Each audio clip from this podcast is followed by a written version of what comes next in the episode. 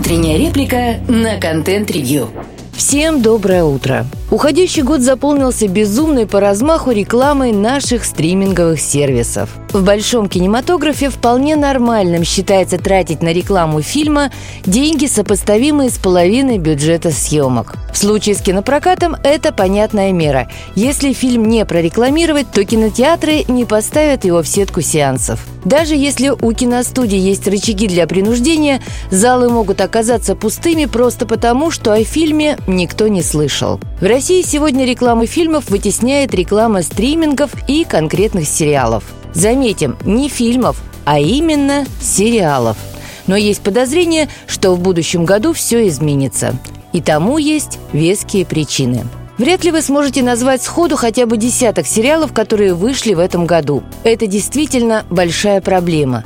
Вряд ли кому-то в здравом уме захочется пересматривать сериал про рок-группу, на продвижение которого было потрачено чуть ли не больше, чем на съемки. Или какой-нибудь детектив, в котором все держится на интриге. Если интриги нет, смотреть-то особо не на что. За 2-3 года российские онлайн-кинотеатры, потратив миллиарды рублей на производство контента, так и не смогли создать что-то вечное. Почему денежное цунами не породило ничего, кроме одноразовых, пусть и качественных проектов – Ответ кроется в довольно интересном диссонансе. Смотрите, пандемия действительно практически уничтожила кинопроизводство. Снимать большой метр сегодня невыгодно. Денег выделяется мало, на самих съемках особо не заработаешь. А вот производственные мощности и техника, и люди остались. Они-то и стали тем фундаментом, на котором стриминги стали строить свои замки. Жаль только, что фундамента недостаточно.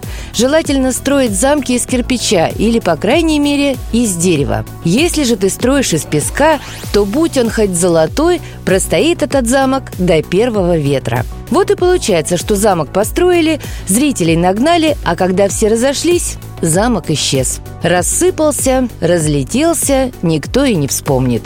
С каждого проданного билета в кинозал студия получает пусть и небольшую, но ощутимую сумму. На порядке превышающую сумму, которую получает с просмотра стриминг. Да, бизнес-модель онлайн-кинотеатров предполагает, что зритель платит каждый месяц, но вот сериал, ради которого он стал платить, закончился, и подписчик ушел. Потому что другой контент площадки, если и продвигается, то уж точно не с такой ослиной упертостью. Главная беда заключается в том, что чем больше сериал шумит в информационном пространстве, тем больше его смотрят. Но не стоит себя обманывать и считать, что чем больше его посмотрели, тем больше заработал стриминг. У сервиса МТС «Строки» после внезапной смерти Мэтью Перри взлетело количество платных подписчиков, но не потому, что там на эксклюзиве была его автобиография. Причина заключалась в том, что в сети не было пиратской копии.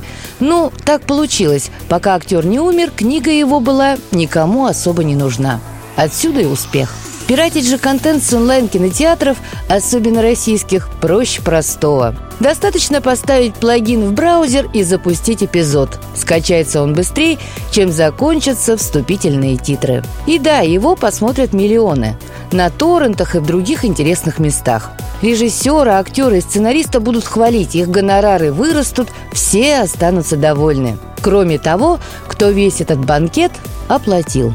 Понимаем, что сегодня на такой аттракцион невиданной щедрости могут пойти лишь те, за плечами которых есть могучие корпорации, согласные сжигать в стриминговой печи деньги в обмен на хайп. Но пугает другое. Индустрия стриминга начинает напоминать индустрию российского кино, которая тоже никогда особо не задумывалась о рентабельности. И есть большое подозрение, что посадка будет жесткой. Но это ничего. К тому времени многие из тех, кому эта посадка грозит, уже отъедят хорошие попы, отпружинят.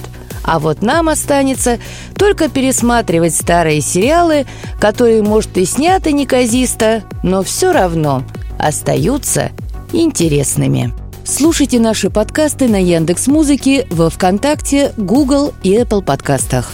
Всем хорошего дня! Пока-пока!